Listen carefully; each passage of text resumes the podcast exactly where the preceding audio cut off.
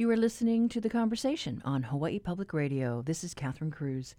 Black Lives Black Lives Matter protests have taken place in all 50 states and several countries around the world, sparked by the death of George Floyd, who died in the custody of the Minneapolis police. In Hawaii, there have been protests around the state and a paddle out on Maui. Uh, Akiemi Glenn is the executive director and founder of the Palolo, uh, Popolo Project, a Honolulu based community group that creates space for the African American community to be part of Hawaii's multicultural landscape. She talked to the Conversation's Jason Ubay about the group and what the community is feeling right now. We do work that is focused on helping our local black community specifically to understand the history of people of African descent here in Hawaii, but also uh, the history of blackness, which is not necessarily the same thing and um, and understand how some of the current cultural and political um, events play out in that historical context. So our mission is to redefine what it means to be black in Hawaii and in the world through cultivating radical reconnection to ourselves, our communities, our ancestors, and the land. With the things going on across the U.S., the protest and continued institutional racism and police brutality against black people across the country. What has been the response uh, from the community here? I know we're physically distanced, but there is a shared community. But uh, can you talk about that? Um, well, I think, like many people, um, not just black people, but our, our small community here is experiencing a lot of grief around what we're seeing. Um, of course, grief and sympathy with the families of the several people who have been killed in the last few weeks. I think many of us also have been really astounded in the midst of a pandemic. Maybe we were a little bit naive in thinking that the usual experience of police brutality and extrajudicial killing of black people might have stopped during a nationwide pandemic, worldwide pandemic. Um, I think that's part of what we're seeing in the reactions that people are having to this moment. Um, the whole world had to stop for a moment, and we had you know, started conversations about what the world might be like, what new things might come forward. And I think for many of us, it was just a sad reminder that there are lots of things that have not changed. I think that is one of the things that's igniting a lot of the uprisings that we're seeing in cities across the U.S. So even though there are folks here in Hawaii who are very far away from the property destruction, the protests, and, and the violence that black people are having directed at them um, right now at the hands of police as they protest and demonstrate. Even though we're removed from that physically, many of us, of course, have family there. And even if we don't have family there, um, we understand that we are connected to those people. And we're also the descendants and inheritors of a history of violence against black people over many centuries. In addition to watching the stuff that's happening in North America over the last week, we're also kind of grappling with the latent and often unrecognized anti-blackness that's part of Hawaii culture. And um, you know, I'd be remiss to talk about what's happening in North America without also contextualizing threats that have been made against Black people, even in the last week here in Hawaii. Fallout after the um, videos and images of Memorial Day parties on the North Shore were being circulated. Um, we've even, as people here, have been organizing vigils and demonstrations and socially distanced gatherings, there have also been calls for non-black locals to come and keep an eye on us to make sure that we don't become violent. So even though we live here and we're part of this community, there's still this suspicion of criminality that's associated with any kind of black people and black gatherings. So I think we're feeling a lot of different things as I talk to folks in the community. Um, many of us are feeling very tired. I know a lot of people on social media have just been expressing that. They just feel tired. But I think what that, that tiredness is about is the, the exhaustion that comes with constantly having to explain yourself and your humanity. And for many black locals, having to explain that we live here and that we are part of this community. And, you know, of course, we're feeling the, the eha and the heaviness of what's happening in North America very much. But we also love Hawaii and, um, you know, we'll behave accordingly as we're grieving. Well, it's sad to hear that, you know, during this time of pain that there's still a lot of this discrimination and stereotyping. But mm.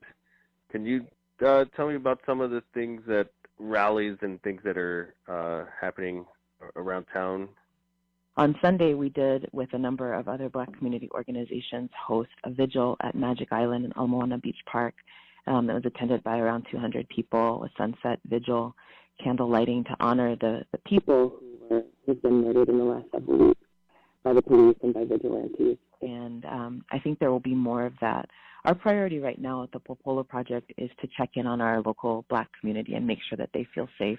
There are a lot of people, um, for the reasons that I explained a second ago, who are not really sure about gathering in public um, because we are visible and because there have been statements made by people who are going to want to make sure that we, you know, stay in line, quote unquote. Um, that doesn't mean that people shouldn't find out about these events that are happening or join them if they feel so moved. Um, but right now, I, I don't have a lot of details on some of the, the events that have been um, made available for the public. At the Popolo Project, we've also um, held some black spaces where we've had a, we had a Zoom call last uh, Saturday where we invited our community just to kind of check in with each other and talk about what they need and where they'd like us to go as an organization advocating for them. So um, there will be more of those kinds of spaces available too for our community also to gather and process together. Because the reality is we're a very small population. Um, we're around, depending on who you ask and how people identify, between two and a half to four percent of the population of the entire state. And so the reality is for many of us, we live and work and in families where we might not have other black people around us um, or people who don't have the same kind of perspective on seeing um, violence against black people. So we will continue to hold space for our community to be able to check in and support each other in the next few weeks. You know, I think there's a lot of people who think that we're a cultural melting pot here, but mm-hmm. it sounds like, you know, there's certainly discrimination. But what can people do to, you know, educate themselves and, you know, not fall back on these stereotypes? You know, a lot of the work that we do at the Popolo Project is really trying to provide our community with a larger context. Um, Hawaii is a unique place. We absolutely feel that and experience it. And it's not like North America in a lot of ways. But in some ways, ideas about race and who belongs where have come here, um, along with American presence in Hawaii. And uh, you know, some of the work that we do is providing our community with education about the history of Hawaii. So um, in just a couple of weeks, June 19th is a holiday that's called Juneteenth, and it commemorates the day, June 19th, 1865, when enslaved people in Texas found out that the Civil War was over and that they were free and they were emancipated. And lots of black communities in the U.S. celebrate Juneteenth with um, barbecues and parties and dancing. And it's become more popular in recent years as people have started to understand the history. One of the things that happened on that day, 1865, was that people immediately went looking for their family members. They started businesses. They started really imagining what their lives would be like and really took full advantage of the freedom. They really were already humans, but had the opportunity to exercise all of the rights of being a human in that moment. And it's important that here in the Pacific that we also contextualize that moment. So for a lot of people in the U.S. and North America, the end of the Civil War is the end of slavery, but the, the real history, um, there's a wonderful book called The White Pacific by Gerald Horne that outlines this. Um, the real history was that Confederates and slaveholders actually pivoted to the Pacific and the history of the overthrow of Hawaii's kingdom and sovereign government is actually related to those folks taking their white supremacist ideals and moving them to the Pacific. And in the 1860s, during the American Civil War and shortly thereafter, there was actually a slave trade that that flourished here and that kidnapped people, um, mostly folks who were from Melanesia in the Western Pacific, but also some Polynesians, and transported them to Peru and to Australia, where they had taken their sugarcane plantations and their cotton plantations, they, they still wanted to preserve their business interests by enslaving other people. So even for us as black people who are connected to a particular U.S. history, and I, I, would also note that there are many of us in Hawaii who are not just from the U.S., but black from around the world, from Africa, from the Caribbean, from South America as well. Um, it's important for us to be able to contextualize what has happened in Hawaii in a global way and I would just encourage folks to seek out resources to do that. Our website, thepopoloproject.org, has a, a resource that we call the Popolo Syllabus that has lots of educational resources for, for teachers and educators and parents and others who are interested in the particular history of black people and blackness, the idea of blackness here in the Pacific, and especially how it applies to native Pacific Islanders. So I would encourage folks to check that out. We also, the organization offers on a rolling basis, we offer uh, a course that we call Understanding Race and Belonging in Hawaii. And it's a five week series um, of discussions and readings and, and historical information and contemporary facts of Hawaii, thinking about how um, the tremendous wealth inequality we experience here, um, the disproportionate incarceration of Native Hawaiians and other Pacific Islanders is actually related to the history of race and the way that Black people and Indigenous people in North America have been treated by the U.S. So um, I found in leading some of those discussions that it's been really helpful for our local community to have a new vocabulary to talk about what's happening here in Hawaii. Because for a long time we've had, um, I would say, a myth of multiculturalism. Um, there's a lot of beautiful intercultural history in Hawaii. We we won't deny that at all. There's a, a really beautiful and and just amazingly rich history of people connecting as humans and building a new culture that we call local, and also, of course, the, the indigenous culture of Kanaka, Hawaii, is really, really important. At the same time, we need ways to talk about what's happening on the ground. We need ways to contextualize things like the murder of Starsky Willie, the teenager who was shot in PAM4 housing in November, and the way that our local news media covered that story. They put up pictures of Starsky where he's wearing a hoodie very, very similar to depictions of Trayvon Martin after he was killed by a neighbor around the same age. So um, even though we're not saying that everything is exactly the same, I think that there are really important, instructive opportunities for us to contextualize what's happening on the ground in Hawaii in a global context of race. A lot to learn and just to reflect on, to have that awareness uh, for a lot of folks. Is there Anything else uh, that uh, you want to underscore? I think there's a really wonderful impulse in Hawaii to stand up in solidarity with um, communities of color on the continent, and um, I think that that's really beautiful that people are are feeling the humanity of, of our Black community in North America. Um, but I would also remind them that there are Black people here as well, and that there's an opportunity to connect with us and learn about our experiences here in Hawaii as well. Um, and as folks are, are, planning protests or rallies or solidarity actions, I would really encourage them to check in with other Black organizations. Um, we have, you know, many churches and fraternities and sororities, and NAACP chapter, um, Museum of, of African History in Hawaii, as well as the Popolo Project. And I would really encourage folks to um, while they're expressing solidarity with people in North America, don't forget that we're here and that we have experiences and ideas and desires and needs that are also important. That was Akiemi Glenn, head of the Popolo Project, talking about this time of unrest. There is a protest scheduled for Saturday at noon at Ala Moana Beach Park here in Honolulu. And it's time now to take a look across the globe. Cases of COVID 19 accelerate in Brazil, India, and Mexico as England makes the wearing of face coverings mandatory on all public transportation. Here's the BBC with the latest. This is the Coronavirus Global Update on Thursday, the 4th of June. I'm Alex Ritson. Cases of COVID 19 accelerate in India, Brazil, and Mexico. The wearing of face coverings will be compulsory on public transport in England, and France will transform vast quantities of wine into hand sanitizer. Global cases of COVID 19 are accelerating quickly in India, Brazil, and Mexico, with Iran facing a potential second wave. Iranian officials are urging people to respect social distancing at work, on transport, and in mosques. Our global health correspondent, Naomi Grimley, has been looking at the data. Iran's graph of daily cases now resembles a double peak, having relaxed its restrictions in mid April. Today, it recorded 3,547 new infections. That's the highest figure since February when the virus first took hold. The World Health Organization says it's concerned about the accelerating epidemics in the Americas. Both Brazil and Mexico have just recorded their largest daily numbers for deaths so far. In Brazil, the total number of infections is soon set to pass 600,000. In India, they fear the peak is still to come. Cases are spiralling in rural areas where weak healthcare and malnutrition are added complications. The official number of infections stands at 218,000. That's a fraction of the USA's official total.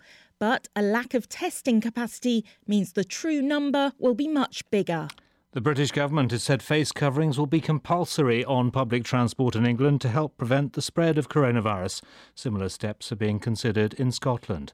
The Transport Secretary, Grant Shapps, made the announcement at the daily Downing Street briefing. Maintaining social distancing, washing your hands remain the most critical things to do. We also know on public transport, keeping two metres apart is not always possible. So when more people return to the network from the 15th of June onwards, they will be required to wear face coverings on transport network.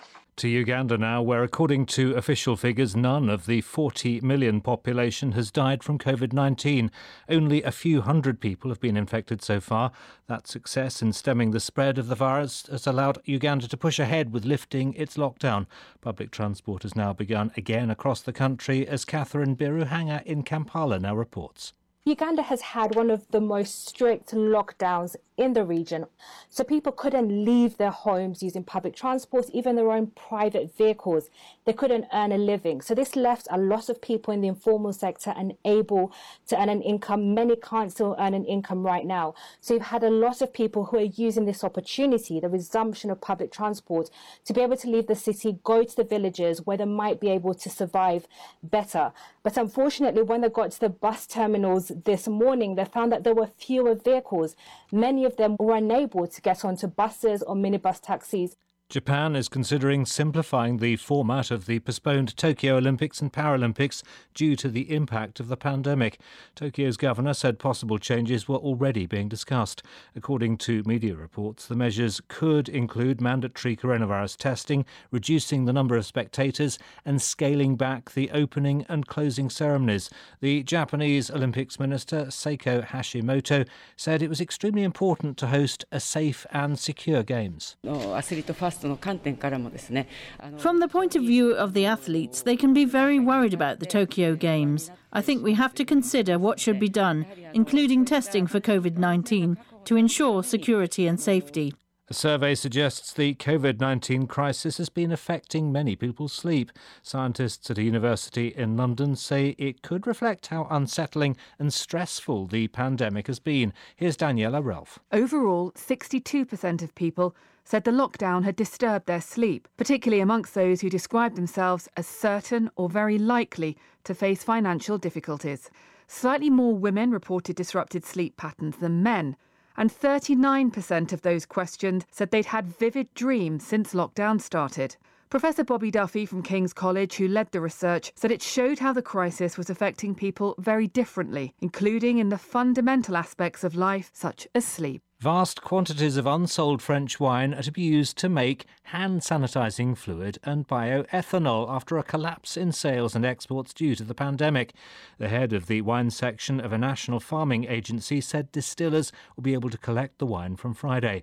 The distilled alcohol will be destined for the pharmaceutical and cosmetic industries, not for making spirits. This is the Coronavirus Global Update.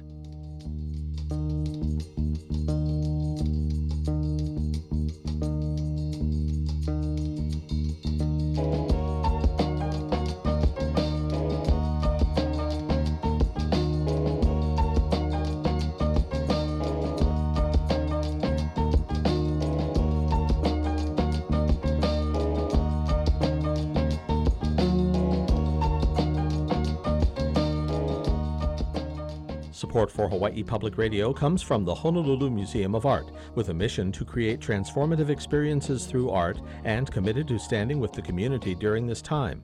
Updates on reopening at honolulumuseum.org. When you give to Hawaii Public Radio, you can do so knowing that your contribution will be used wisely. That's because we've been awarded a four star rating from Charity Navigator, America's largest independent evaluator of nonprofits and we've earned that rating eight years in a row. It tells you that your donation goes towards the things that matter most. For more about Charity Navigator or to become a member, head to our website, hawaiipublicradio.org. This is the conversation on statewide member supported Hawaii Public Radio. It's time now for your backyard quiz.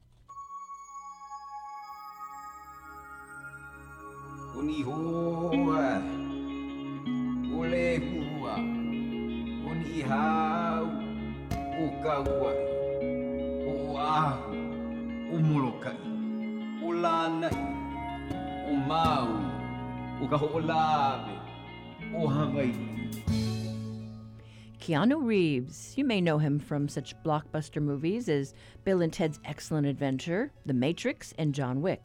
But did you know Keanu, whose ancestry includes Native Hawaiian, English, Chinese, Irish, and Portuguese, was also in a band? Dogstar formed in 1991 when Reeves met fellow actor Robert Mailhouse at a grocery store. Mailhouse was wearing a hockey sweater at the time, and the two bonded. They started jamming together, Mailhouse on drums, Reeves on bass, and Greg Miller on guitars and vocals. They started writing songs and decided to go on tour. After several inappropriate names, they landed on Dogstar after Mailhouse found the name in a Henry Miller novel. Uh, Bret Domrose joined the band in 1994 as an additional guitarist and vocalist, but took over the lead vocals when Greg Miller left. Prior to a show they had here in Honolulu in 1998, John Berger of the Honolulu Star Bulletin said the band's sound evolved in an amalgam of classic punk, new wave rock, and mid 60s English invasion guitar rock without cloning any of those sounds. Our question today is what concert venue did Dogstar perform in 1998? Call 941 3689 or 877 941 3689 if you know the answer. First one to get it right gets a reusable tote bag that tells people you got it right.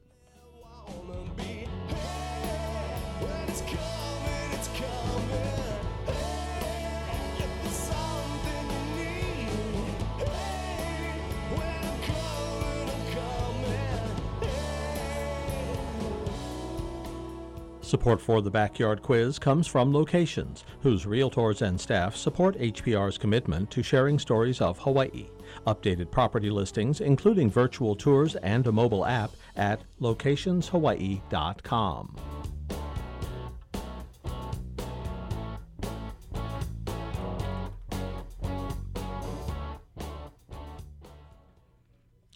This week, Hawaii Green Growth released results of a survey about attitudes in this time of disruption and where do we need to consider our economic and er- environmental futures in a post COVID world. Recently, the state appointed former Hawaiian Electric CEO Alan Oshima as Hawaii's ec- economic navigator to help oversee our community's recovery. We talked to Hawaii's Green Growth Celeste Connors about how we as a community need to move forward to manage risk and encourage innovation during this time. It's a really difficult time for our community in so many ways, you know, with the disruption to tourism and supply chains. And we need to acknowledge that there's some real immediate pain um, with the loss of livelihoods and, you know, within the community and trying to figure out the way forward. I think it does present an opportunity for us to look at ways what you can become more resilient and sustainable.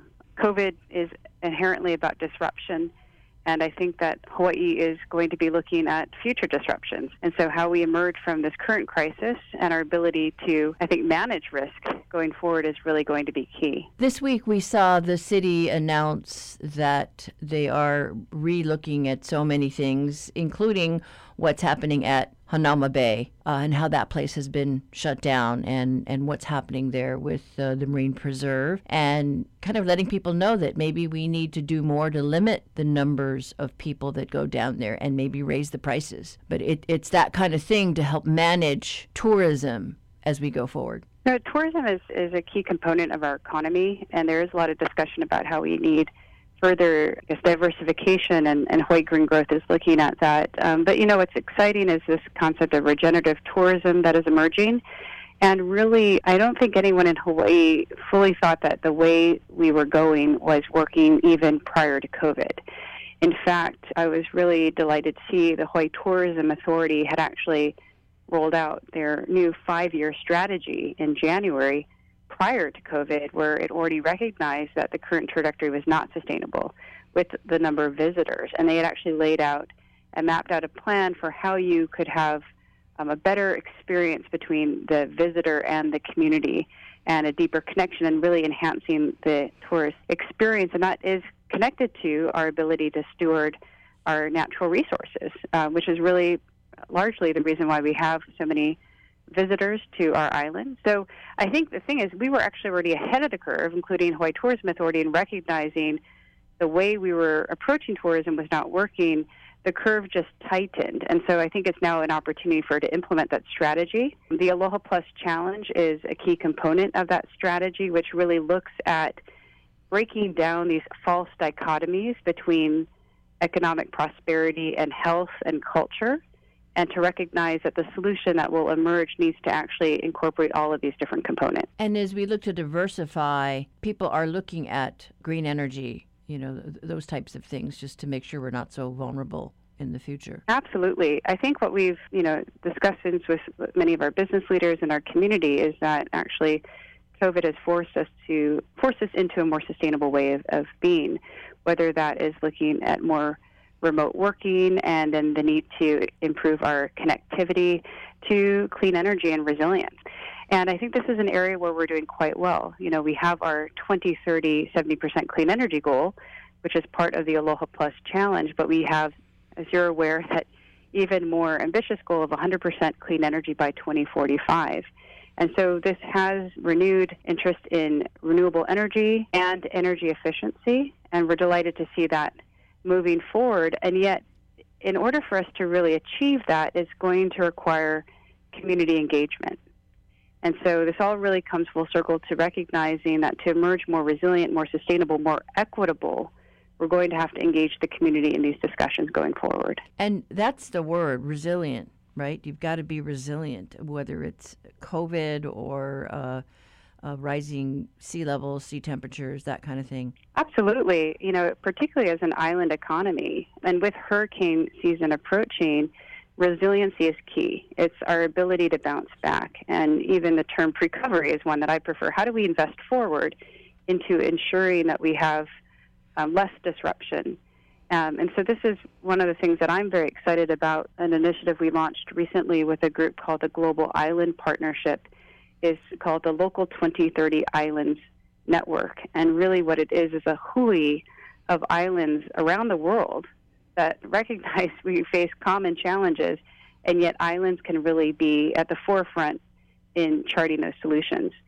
And this comes really back to, particularly in Hawaii, how sustainability and our approach with Hawaii Green Growth is based on a thousand years of, of knowledge um, and wisdom and looking at the island economy from ridge to reef that many are referring to now as a circular economy as a solution that can emerge and increase resilience.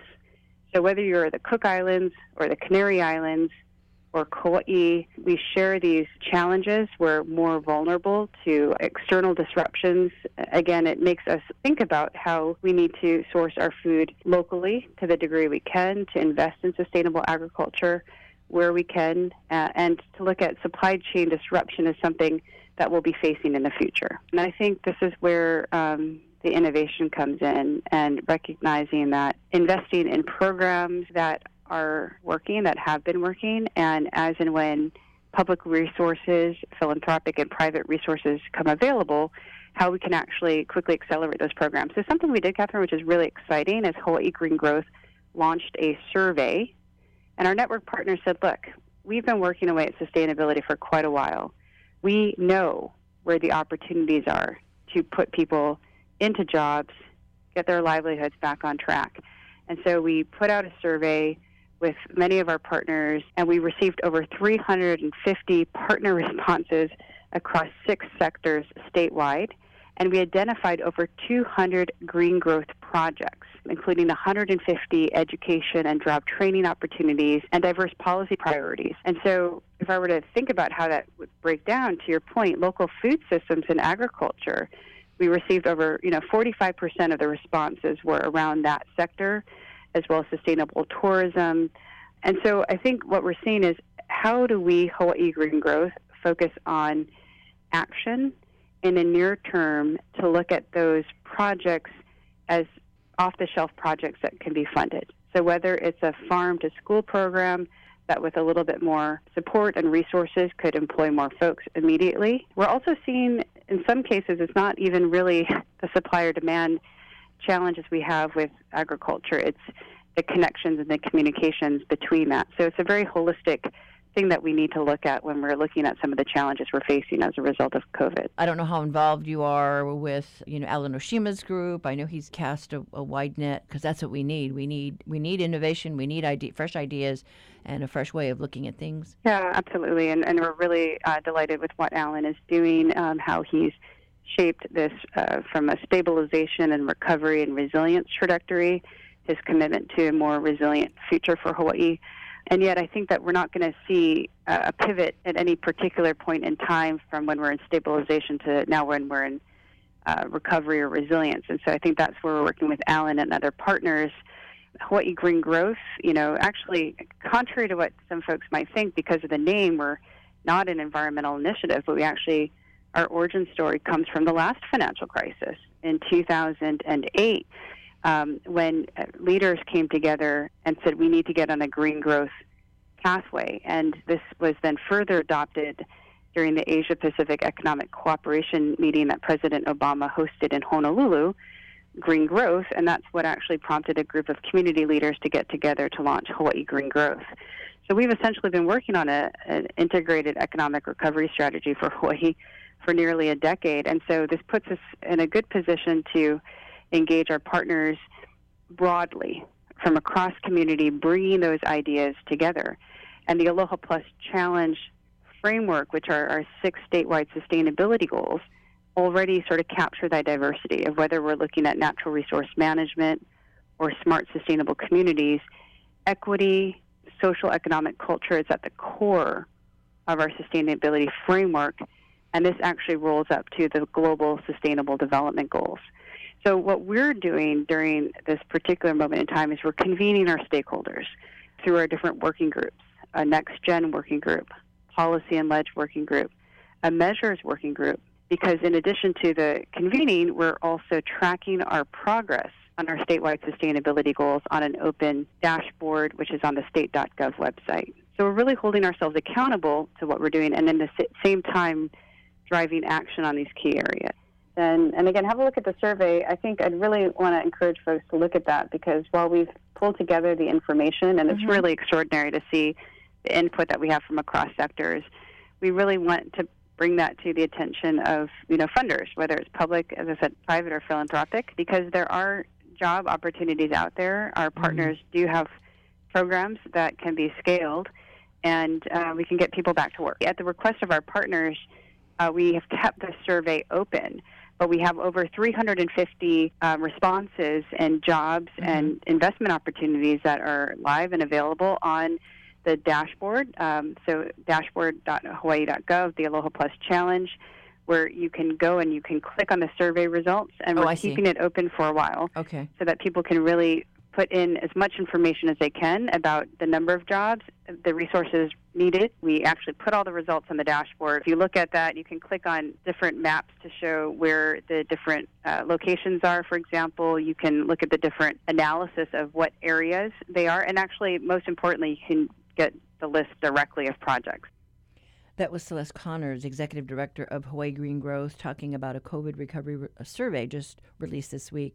For links, check out our website at hawaiipublicradio.org.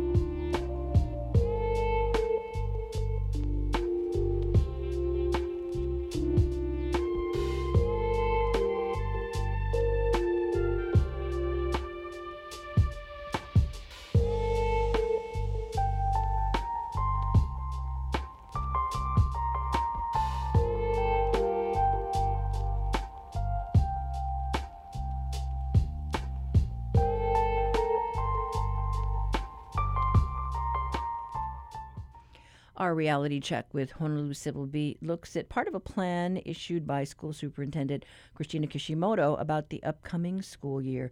Reporter Suevon Lee joins us to talk about a subject that affects thousands of families across the state. Good morning, Suevon. Hi, Catherine. So yeah, uh, you know it it is it's so stressful. You know we've just gone through this distance learning thing, and I know uh, the DOE is looking at the you know the summer programs to tweak things as we look forward to the fall. But uh, tell us uh, what she said about the plan. Yeah, sure. So the superintendent had a conference call with parents on Monday. Um, this was a call that was geared toward parents of uh, DOE public school students. And it was really almost in passing in which he made a remark towards the end of the call um, in which a parent raised a question about what parents who are, um, you know, teachers but also providing full-time childcare at home are supposed to do if school doors are kept closed in the fall. And in response to that question, the superintendent said that she would like to see elementary schools provide in-person learning come come August when the next school year starts.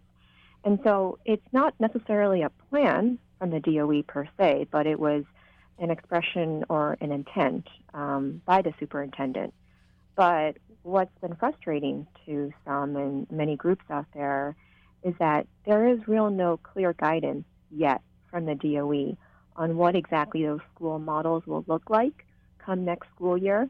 There's been statements here and there, there's been sort of passing remarks by the superintendent, but there hasn't been any official guidelines yet issued. Now, the DOE is saying they're collecting surveys from parents right now. They're seeing how summer school is going, in which some in person instruction is taking place across select campuses. So they're saying that they're using this information currently to sort of inform what their plans will be moving forward. But if you ask groups like the Teachers Union, the HSTA, they want clearer guidance now because, as we know, the next school year will be here before we know it. Yes, and I know the unions have the consultant confer, you know, issue, uh, and uh, you know, it does seem like things are coming out piecemeal, and, and they do want a report. They want they want to know uh, what the new school year is going to look like. Yes, and, and as we know, Catherine, the, the teachers union, um, you know, collectively bargains on behalf of, you know, 13,000 teachers around the state, and so they need to make sure that um, certain rights are being um, honored, that um, certain new standards are being bargained for. We're all in this sort of new reality, and when teachers are expected to either return to the classrooms if you're in a, if you're in the elementary school level, or if you're expected to continue distance learning for part of the week next school year. What are those expectations and standards uh, what do those look like for you? So the HSTA needs to, as they put it on their website, uh, negotiate with the DOE to be um, explicit about those standards and expectations so they can protect the um, the rights and uh, and the standing of these teachers who I guess right now are sort of in limbo as far as what things will look like as far as the school model goes. Well, I can see why the teachers would, would want to know, you know, what uh, the, the year's going to bring. I was talking to a principal not too long ago, and he had mentioned that, you know, they were doing things like, uh, uh, you know, telling teachers, uh, you know, this was at a private school, but, uh, you know, you aren't going to be eating in the cafeteria. Your kids are going to eat their lunch in the classroom, you know, to minimize contact. Sure, sure. Yeah, and, and private schools, public schools alike, I think there is you know, general guidance out there modeled from the CDC and which has been adapted by you know, places like the Hawaii Department of Health as far as general guidelines. The DOE has issued um, a very general set of guidelines and posted on our website on Monday um, detailing what safety protocols can be taken when students return, if they return to schools, and that includes, you know, desks spaced three feet or six feet apart they're require, um, requiring wearing masks in certain settings, requiring lunches be eaten in classrooms or outdoor spaces rather than the cafeteria, no field trips. But these are very general guidelines, um, and I think they run pretty universal to many school districts around the country. Um, but what struck me in this one page blueprint that the DOE posted was sort of the, the limited information when it even comes to school buses how will social distancing be maintained on school buses? More than 30,000 DOE kids use buses to get to school, um, more than half of those on the neighbor islands. So if they're relying on school buses to even get to the school doors, how is the DOE going to ensure that they can ride these buses safely? Right. So I'm sure they're going to have to yeah. really start uh, stepping things up. Uh, in, in the weeks to come as, as you know the planning goes forward. But thanks so much for your story, Suevon. Sure thing. Thanks a lot. That was Suevon Lee with today's reality check. To read her full story, visit civilbeat.org.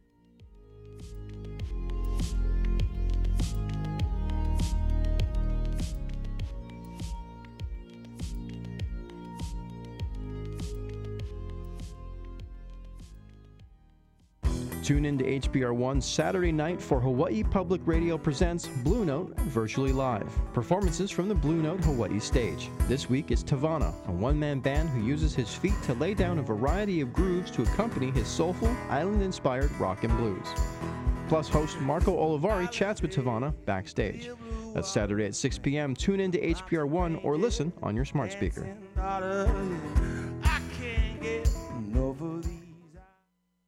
Support for Hawaii Public Radio comes from First Insurance Company of Hawaii, providers of auto, home, commercial, and specialty lines of insurance since 1911. First Insurance Company of Hawaii, FICOH.com.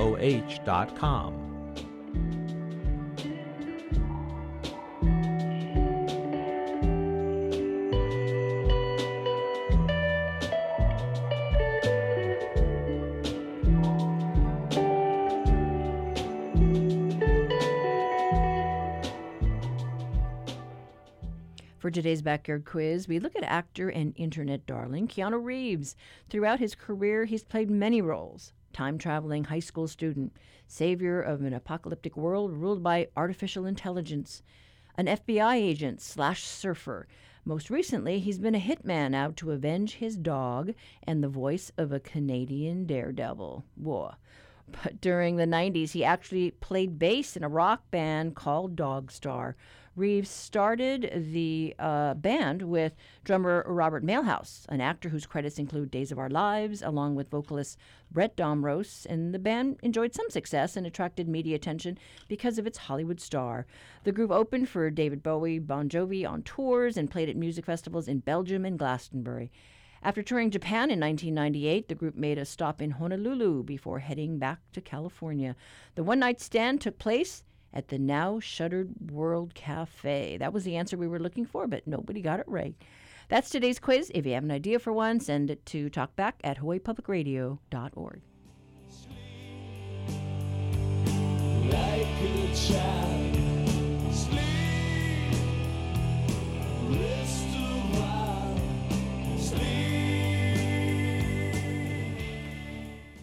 You know, it's been about a year since an Italian band from Rome released an album called Waikiki Leaks Swing Luau.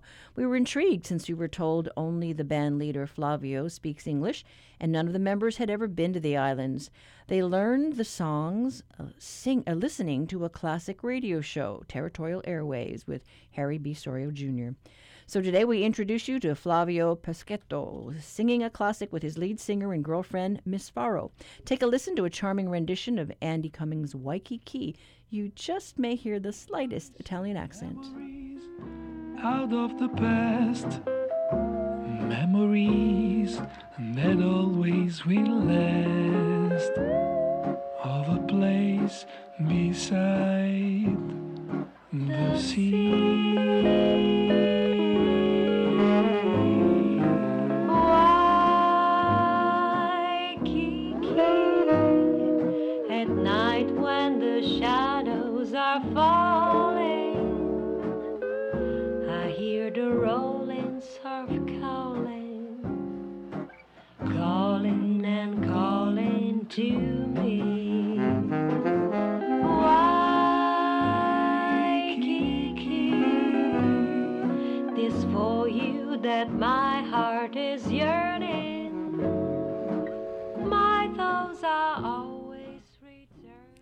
And we caught up with Flavio earlier this year, shortly after he landed in Texas. We wanted to know what the story was behind the title of the album, Waikiki Leaks. But just as the virus was tightening its hold on Italy, Flavio decided it was best to uh, leave the U.S. to return home to ride out the crisis with his family and friends. Here's Flavio. At the beginning, it, it was a, just a poem because when I was recording the, the album and when I was put together the, the musician, uh, the WikiLeaks thing was on the television. So it was like a sound that came in my mind. And so I blended the, the the Waikiki beach and Waikiki uh, the Waikiki music with the WikiLeaks. Then I realized that was more more than a word poon because listen to the Territorial Airways shows of Harry Soria Jr. In some ways was Harry was leaking out all the mystery of, of, of Hawaiian music, no? So in, in that time, I was um, I was discovering the, the music. I was studying the, the guitar. So to me, it's like something to get in touch with something was was mysterious. It was a secret because we don't we don't have uh, we don't listen too much white music, no. So it was very new for me, and it was a like kind of a kind of magic, a kind of secret, you know. So I started studying steel guitar, and uh, I started listening to Territorial Airways radio and uh, all the famous Hawaiian player, and tried to figure out the way how they play, the style of the steel guitar, and uh, that was the beginning of um, Waikiki and my interest about Hawaiian music. How did you get to know Harry B. Soria? I, I found on internet the his great website, you know, with all the all the all this, the radio shows. This is the first time I I get Harry Soria. Uh, then later, uh, I discovered we we had a friend who lives in Rome is a she is a, hula, hula teacher, and she knows very well Harry because um, she studied with uh, Harry's wife Kilohana. I see. So that's how yeah. you folks got together. Yes, right. And and this woman, her name is Gail Roberts, teach teaches hula hula teach hula in uh, Rome. So tell us about your band because I understand that uh, none of your band members have ever been to Hawaii. No, never. Me too. Never been there. Well, hopefully you get here someday. Yeah, absolutely yes. and so, was it strange for them to be recording this kind of music, not ever, you know, seeing the islands and experiencing the culture? In some ways, yes, but not so much because um, we usually play swing music. I'm, um, I usually play traditional jazz music, which is blended with the Hawaiian culture, no? In the Hapa haole style, Hapa haole style, now the music from 1920s, 30s, 40s, which was blended a lot with the traditional jazz swing music from the U.S. So that kind of um, similarity for us was was a good start to do ourselves in the Hawaiian music. So when Okay. when somebody hires you to play, do they hire you to play uh, Hawaiian swing music, or you or they hire you to play jazz, and then you kind of sneak in some of these numbers? Now in Rome, they hired me to play Hawaiian music because they knew they know that I have a band, a Hawaiian swing band, and I uh, I play that style. So they look they look me for play Hawaiian music. But often I go to play with, uh, especially with my with my uh, girlfriend, with Francesca Farr, with the singer of the Waikiki We're gonna play also swing music, traditional jazz music. So we play both. What is the response like when you break out with this music? Oh, the, there's interest. There's interest, yeah, because it's something that is new, and then there is, there is something that is very close to the swing music. And actually, in Rome, we have a, a very good scene of, of swing music, traditional jazz music, especially for for dancers. No, you know the Lindy Hop dancers. Dance school, so for them it's, it's funny because they can dance the Lindy Hop over a music that is not traditional jazz, but it, it looks like and it sounds uh, exotic. No, Uh, Do you have a favorite song? Oh, so many. so many, really.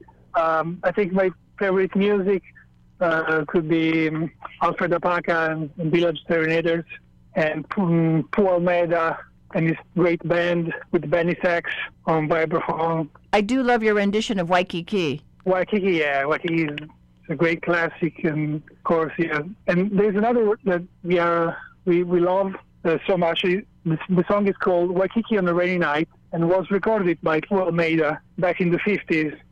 And, uh, and it's a song that I learned from uh, Harry B. radio show, and uh, we recorded again, and probably no one recorded since since the 1950s. For me, it's a very special song, and, and I think it's the same for Harry B. So it's the kind of song that we link each other together, you know.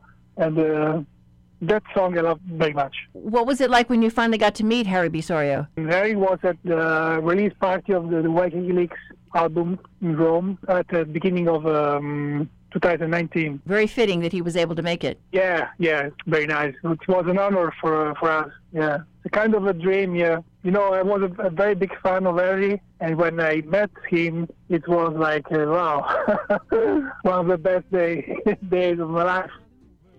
We've been talking to Flavio Paschetto, band leader of a group from Italy who recently released a CD, Waikiki Leaks Swing Luau. And that's it for today. Up tomorrow, Noe Tanigawa takes you into the weekend for an Aloha Friday show devoted to culture and the arts. Give us some feedback. Got some questions about anything or something you've heard on the show? Call our talkback line. Email us at talkback at hawaiipublicradio.org. Connect with Facebook and Twitter. I'm Catherine Cruz. Join us tomorrow for more of the conversation.